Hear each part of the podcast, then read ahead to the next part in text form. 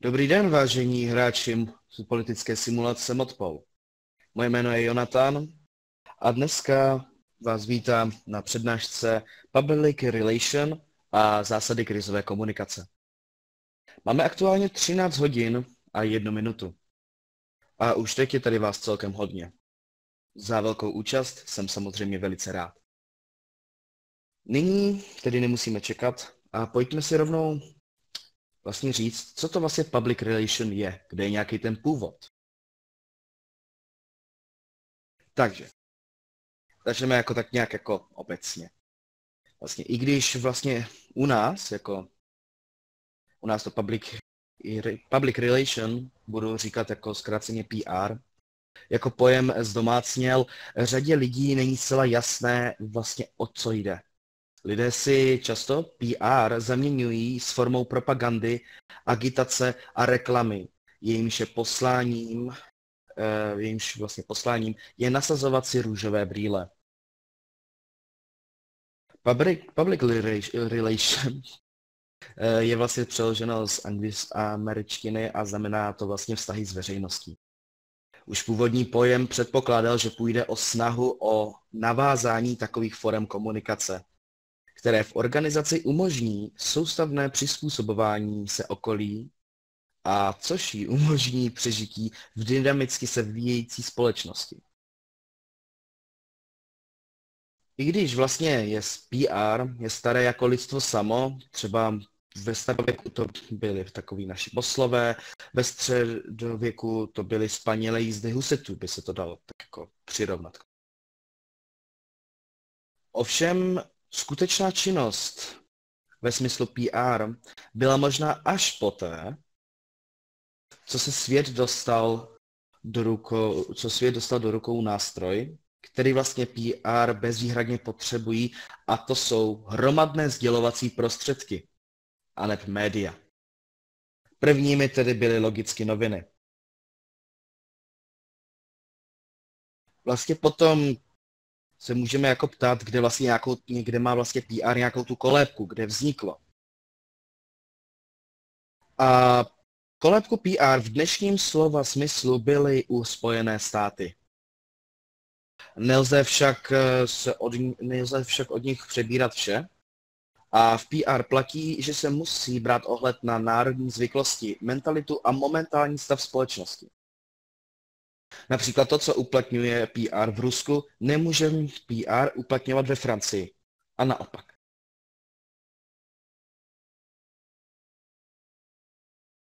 Takže to bychom měli jakoby tak nějak obecně. Pojďme si říct nějaké základní pojmy, například co eh, PR nedokáže. Jo. PR nedokáže komunikovat s a priorně nepřátelskou veřejností. Nedokáže zlepšit image neschopného podniku, prodávat špatné výrobky. A za čtvrté, nemůže nahradit dobré činy. Samozřejmě, že to PR celkově patří i veřejné mínění. A vlastně, kdybychom si měli definovat, co to veřejné mínění je, tak veřejné mínění je logicky převládající názor neurčitého množství lidí. Jo? Abychom vlastně veřejné mínění zaujali, musíme vystihnout, co lidi zajímá a o jaké informace mají zájem.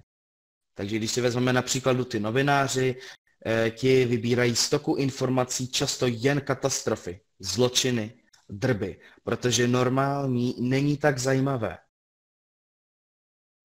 Je jisté, že soukromé televize a bulvární tisk budou mít větší sledovanost e, média než ty seriózní, když to řeknu. Protože veřejné mínění, máme to tady zase v několika bodech, tak já to zase pěkně přečtu, vám hezky řeknu. veřejné mínění odráží současné názory, postoje a nálady veřejnosti. To bylo za prvé. Za druhé, veřejné mínění nelze považovat za přesné rozumové poznání. Za třetí, veřejné mínění obsahuje prvky subjektivnosti, dojmovosti a přibližnosti. Musíme všechno brát z nadhlede. Za čtvrté, veřejné mínění je dáno společenstvím zájmů, znalostí a tradic. Takže, to bychom měli něco o tom veřejném mínění. Samozřejmě, ale když si ještě vezmeme PR celkově, protože PR je vlastně všude kolem nás.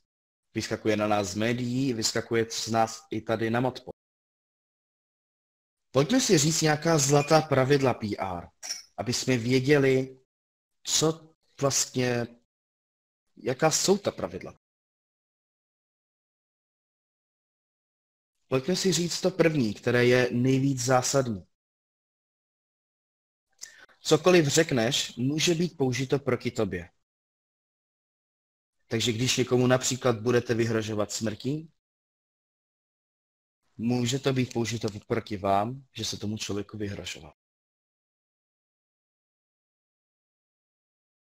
Pojďme ale na druhé. Novinář není nepřítel. Když není spojenec, tak partner, eventuálně protihráč. Nemůžeme vnímat novináře jako své nepřátele. Nejde to. Novináři dělají pouze svou práci.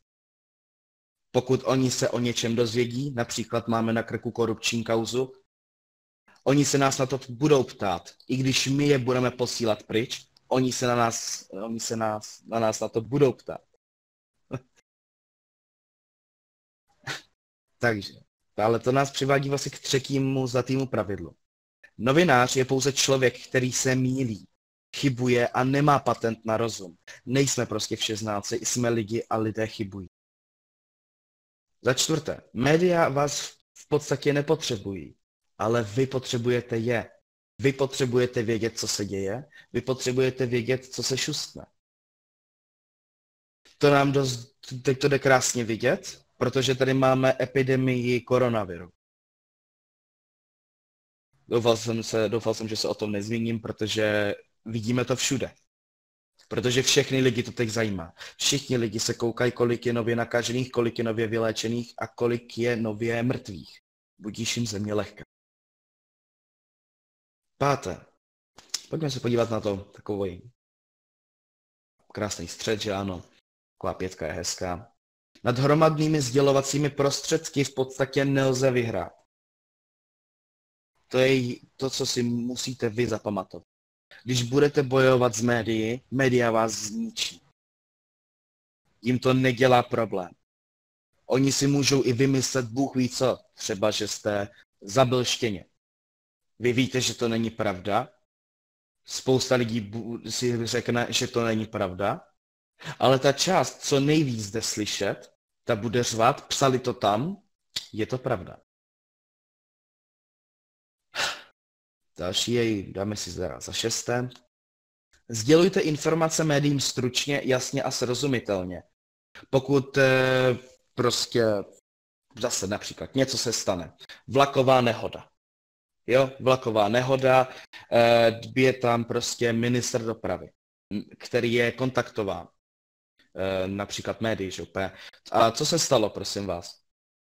No tak on nemůže mě říct něco ve stylu, uh, no tam to uh, uh, nemůže se zadrhávat. Musí to být srozumitelně, jasně a hlavně stručně. Nesmí to být zdlouhavé. Za sedmé. V komunikaci s médií pěstujte image, dobré jméno firmy, protože to je její, její rodinné stříbro. Pokud firma nebo vaše image má špatné jméno v PR, nebo v, jako v, médií, cel, v médiích celkově, je to špatný. A kolikrát se vám to nepodaří vylepšit zpátky.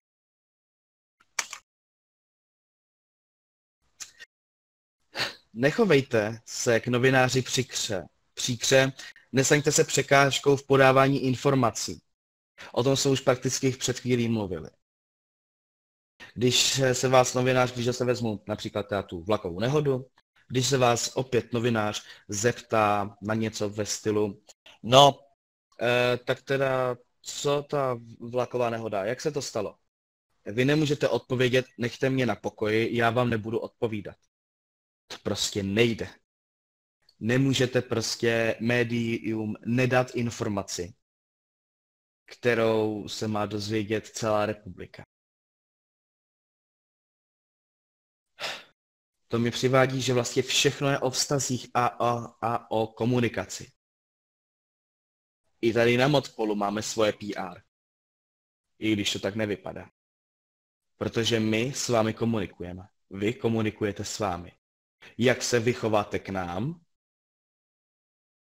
tak my se budeme chovat k vám. Ale samozřejmě, že my máme větší zodpovědnost.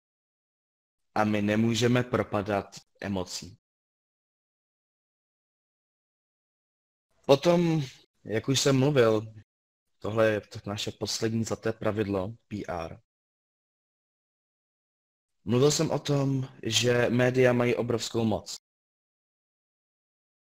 Že vás dokáží zničit.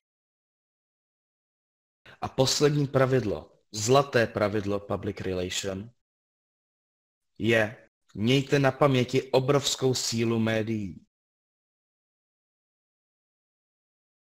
Jak říkám, média jsou velice silná. která dokážou prostě cokoliv.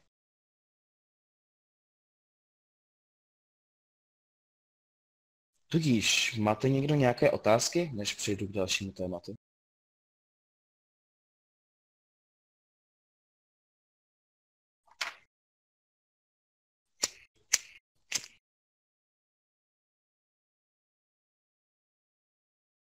Dobře tedy, takže ne. Když tak na, když tak na konci. Nyní se dostáváme ke krizové komunikaci, což je součástí public relation. Pojďme si nejdříve ale říct pravidla krizové komunikace. A jak zní? Za prvé musíte sestavit krizový štáb. Když se něco stane, tak už to nezvrátíte. Prostě nastala katastrofa a vy se podle toho musíte jednat. Jak jednat, chovat. musíte si zachovat jasnou a klidnou hlavu. Nemůžete jednat v afektu. V situacích, jako je katastrofa, to nejde. Nesmí, nesmí se tak. Další pravidlo je známé fráze, jako například bez komentáře nebo nechci se vyjadřovat, jsou nepřijatelné u orgánů státní zprávy a samozprávy, které zastupují veřejnost na základě mandátu občanů. Jak to tedy pochopit? Pokud zase máme nějakou krizi, co se týče třeba korupční aféry nebo jakýkoliv kauzy v politice, co je teda se týká nějakého ministra, poslance, senátora, když se ho na to média zeptají, on je nemůže odmítnout. No jako může, ale je to nepřijatelný. Nemá se to dělat. Protože on slouží občanům. nemůžete ustoupit z roviny argumentů a nenechat se strhnout do stylu na hrubý pytel, hrubá záplata. Jo. Prostě musíte pořád jednat klidně, jasně, srozumitelně. Pokud prostě se vás ne, eh, zeptají, co se děje, a vy to třeba nevíte, nebo nemáte ještě sestavený krizový štáb, o kterým jsme mluvili na začátku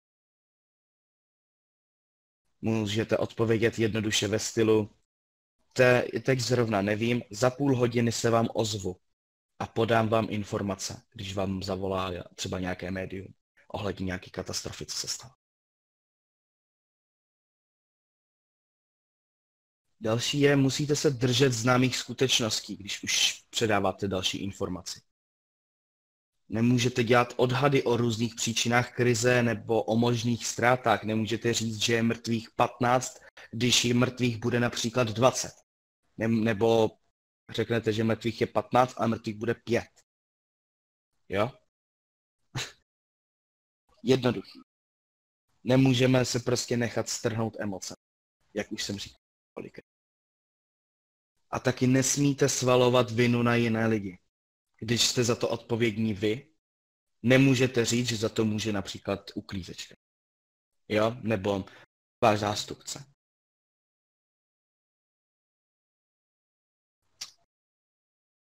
Dále, když se nějaká katastrofa nebo krize stane vám, nebo opět to bude zase nějaká prostě republiková událost.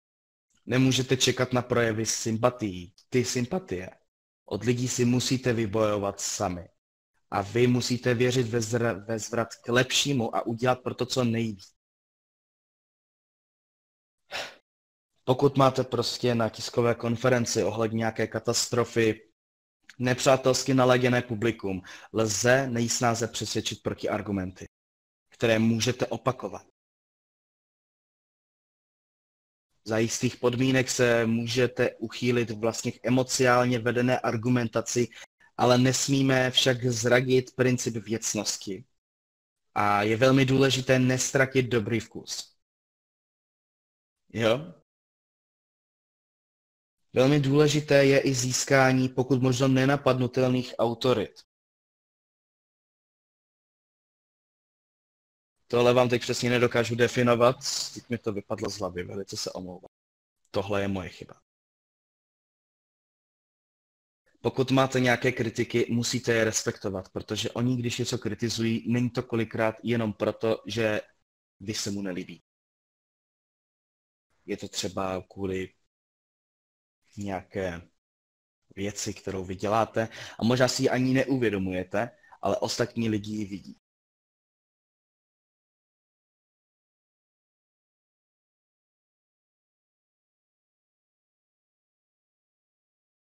Tak, vážení, a máme tady první technický problém. My se právě teď vypnul počítač, na kterém to mám napsané. Velice se omlouvám za tady tyto technické komplikace. Za pár, za minutku by to mohlo zase fungovat. Nyní se vás zeptám, eh, máte nějaké otázky?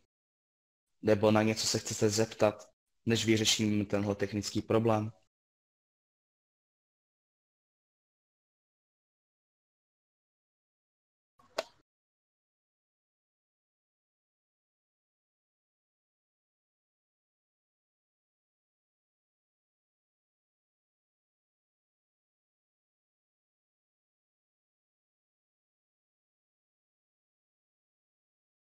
Ano, bohužel chvilku budeme muset počkat.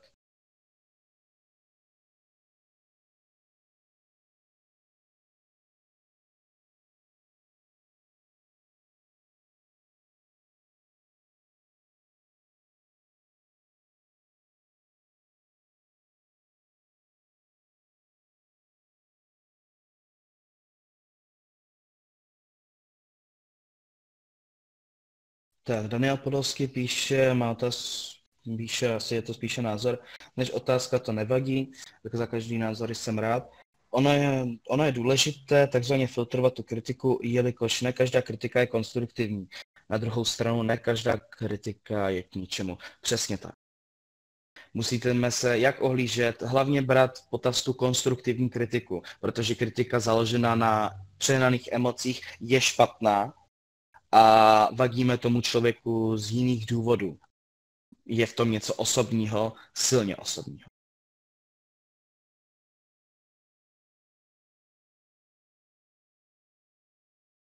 Takže.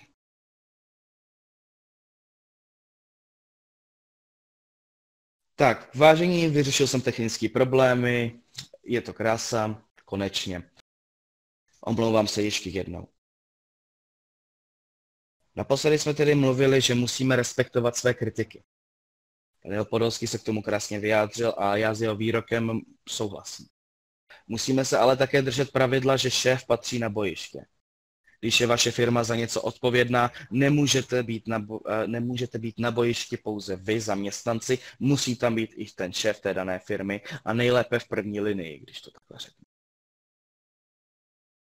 jak bojovat prostě, nebo jak zabránit dalším věcem, co se týká jako té krizové komunikace.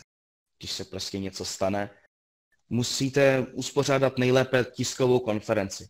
V jejíž průběhu se vyhýbejte zbytečným odborným termínům. Jasně musíte ukázat svou lítost nad nějakým neštěstím, když třeba jsme, jak jsem mluvil o tom, vlakovém neštěstí jako příklad.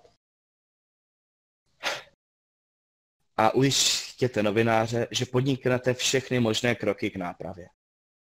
To je to nejjednodušší, co prostě člověk může udělat.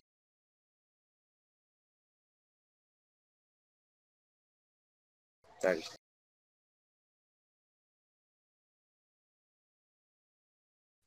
Vojtěch má otázku, koho by z aktivních členů veřejné sféry podle tebe označil za jedno z nejlepších v krizové komunikaci? Tohle je velice dobrá otázka, Vojtěchu. Pokud bych měl brát současný stav, kdy vlastně máme tu pandemii koronaviru a máme tady už nějaký krizový štáb,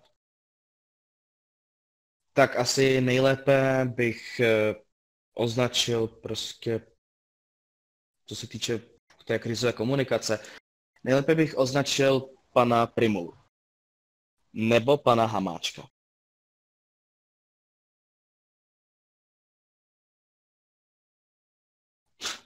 Tady tyhle, tady tito dva ukázali svoji profesionalitu v, krizo, v krizi a upřímně dá se jim věřit.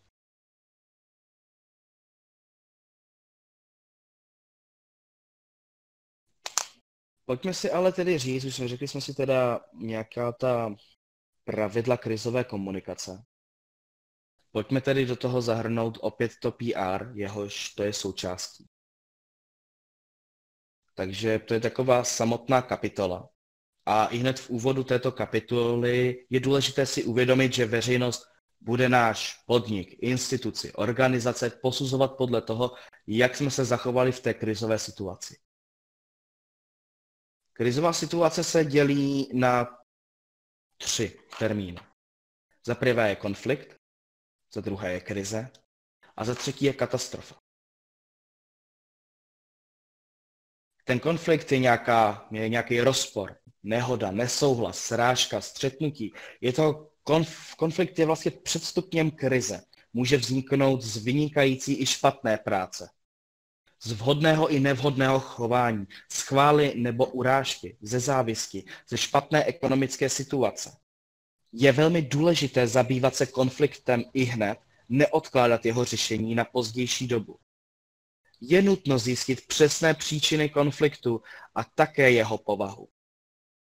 Je třeba odhadnout, jaké může mít ten konflikt následky a následky na fungování podniku.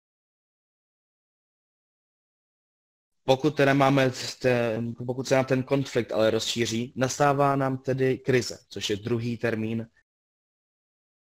Krize je vlastně těžká, svízelná situace, během které vznikají subjektu potíže a po níž čeká subjekt většinou negativní odezvu.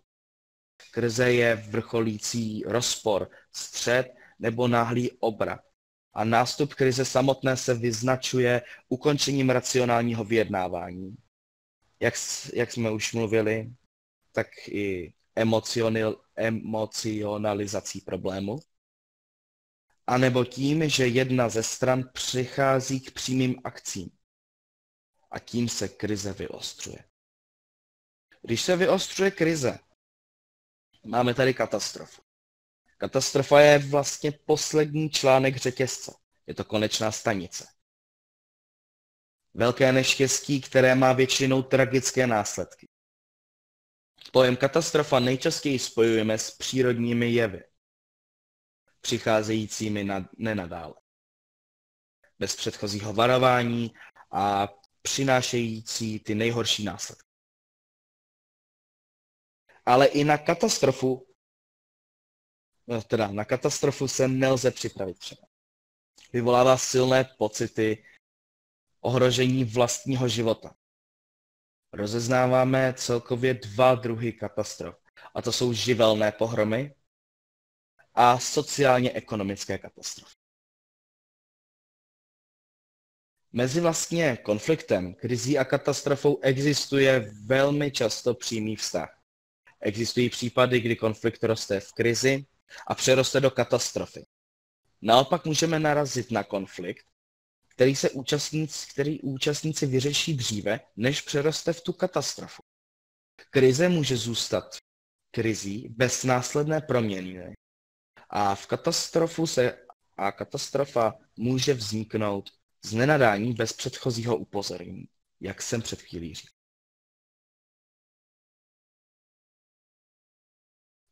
Vývoj vlastně krize v dnešním světě se nacházejí nějaké organizace. Jednak méně rizikové a jednak ke krizím náchylnější.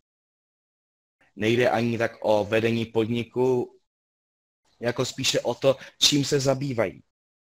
Mezi tradiční rizikové podniky řadíme chemické produkty, farmaceutické podniky nebo elektrárny, zvláště ty jaderné.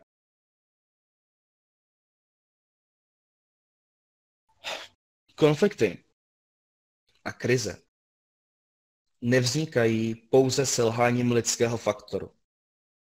To si pamatujte. Ale v uvozovkách vinu nese i příroda a živelné pohromy. Nejčastěji je však příčinou krize kombinaci obou možností. Jako příklad lze můžeme uvést povodně v roce 2002. Tehdy voda způsobila únik nebezpečných chemikálií ze spolany Neratovice. A to je jak lidské selhání, tak i ta živelná.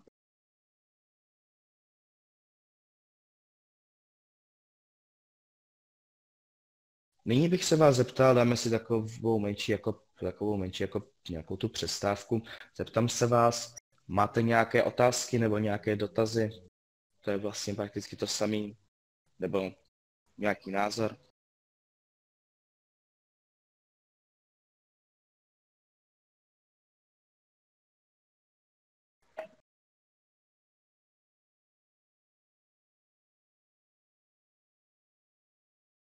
Pokud ne, můžeme tedy pokračovat.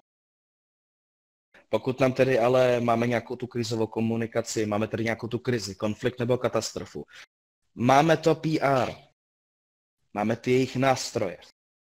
Pojďme si říct, jaké jsou nástroje PR. Protože ty nástroje public relation nám můžou dost pomoct. V dané, jak říkám, jak říkám, v konfliktu, v krizi i v katastrofě. Mezi nástroje PR se zařadí za prvé tiskové zprávy a informace, za druhé tiskové konference, za třetí vztahový marketing na Love Brand, za čtvrté rozhovory, za páté příspěvky do rádia a televize, za šesté výroční zprávy, za sedmé placené inzeráty, za osmé veletrhy a výstavy, za deváté sympózia, za desáté sponzorování, a potom tady máme ještě rozhovory se zaměstnanci a jejich rodinami, anebo firm, časopisy a nástění. Tohle jsou všechno nástroje PR, které vy jako například šéf nějakého podniku máte v ruce. Záleží už jenom potom, jak je použijete. Jestli je použijete ve svůj prospěch nebo proti sobě. Nikdy samozřejmě, že si řeknete, že to použijete ve svůj prospěch. Ale i vaše samotné jednání v té krizové situaci.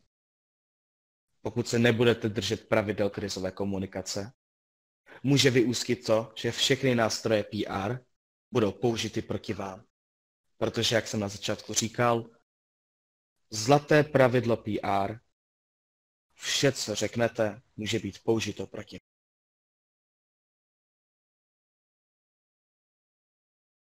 Pojďme se ale zaujmout na to nejhlavnější a to jsou ty tiskové zprávy a informace a pravidla vlastně jejich tvorby. Začneme tím nejdůležitějším, že text se musí skládat z jednoduchých a krátkých vět, podobně jako hovorová řeč. Nemůžeme používat formu my, Nem, když vezmeme například, špatně to je, oslavíme 100 let existence, naš, 100 eh, let existence podniku. A jak je to správně? Podnik oslaví 100 let své existence. Pochopili jste to? Nemůžeme používat formu, že my, ale že on. Nebo ona. Neživá věc. Plus mít. Musíme se vyhýbat různým dodatkům, které nám znesnadňují chápání informace. Proč třeba hovořit například o dosažení přiměřeného počtu zaměstnanců? Propuštění je kratší a nespůsobí, nepůsobí o nic hůře. Spíše upřímně. Člověk musí být i upřímný, co se týče v prostě těch, těch tiskových zprávách i v těch informacích. Protože všechno, co řekne, bude potom použito proti němu a lidově se říká, že, na, že lež má krátké nohy. tiskových zprávách musíme taky upustit od přehnané sebechvály, protože ta nás jen diskvalifikuje.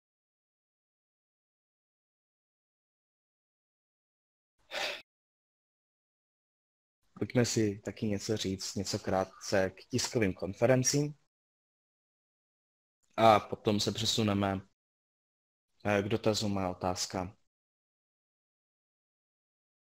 Takže tiskové konference svoláváme jen tehdy, pokud je k ní skutečný důvod. To, to znamená, že na ní máme co říct. Protože není nic horšího než nevydařená tisková konference, která, zúčastně, která zúčastněným utkví v paměti dlouho. Pojďme si říct, za jakých podmínek je tisková konference úspěšná.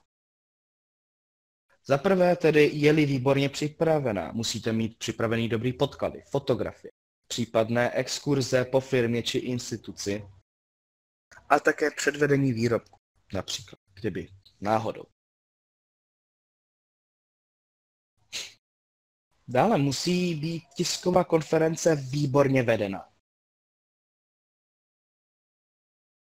Což znamená, že musíte dosadit nějakého schopného člověka, který ji vede. A taky je žádoucí, aby se, aby se na tiskové konferenci účastnili i špičky firmy. Má to mít svůj švih i humor při vlastním průběhu.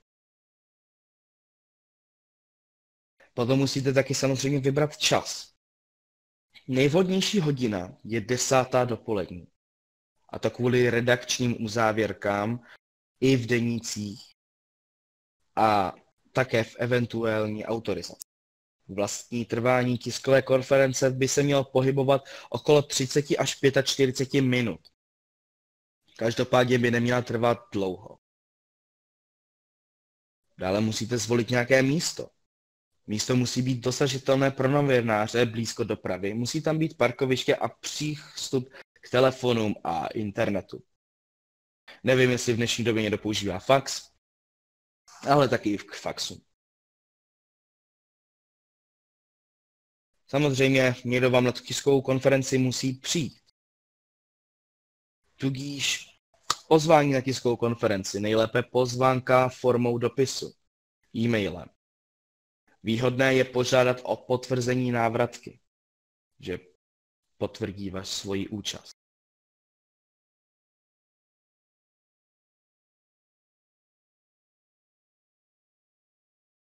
Dále je výhodné dát k jednotlivým místům jmenovky novinářů, aby se potom nepřetlačovali, logicky. A název hromadného sdělovacího prostředku, odkud pocházejí.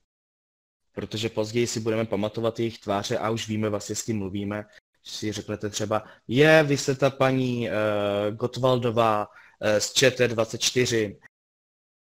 A takhle si dokážeme zapamatovat. Je, protože si zapamatujeme, kde byli, pod jakým médiem a plus minus si pamatujeme jejich obličej. Ještě se předtím eh, představí, tudíž když potom toho člověka eh, jako novináře uvidíme znovu, už budeme vědět, kdo to je a jaké otázky plus minus na nás asi bude klást. Jestli bude útočný, jestli bude neurvalý, chápeme se. Ale potom tady máme taky jako dárky, ale na ně si musíme dávat pozor, protože některý, někteří novináři je nemají rádi.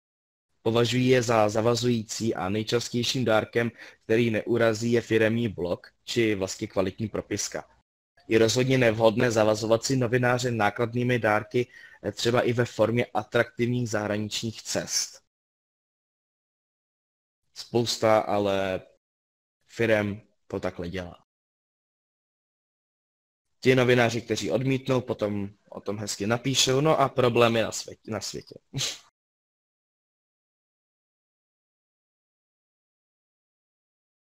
Pojďme si říct ještě nějaký jako příklad té tiskové konference.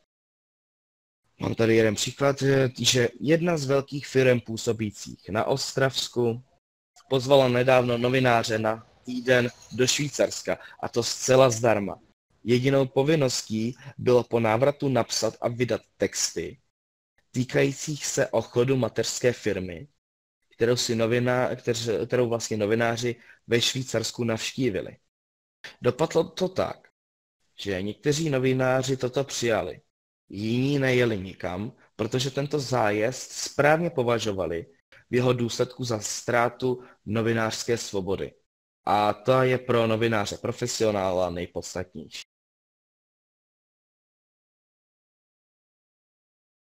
Takže, já nyní přejdu otázkám nebo k dotazu.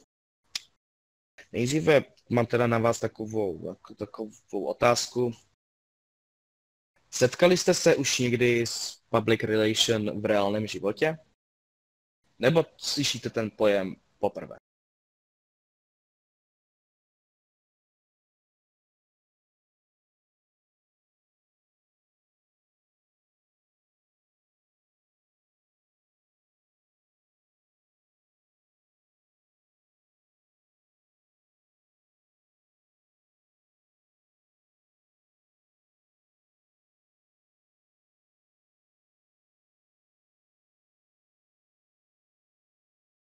Dobrá tedy, já vám moc děkuji za otázky.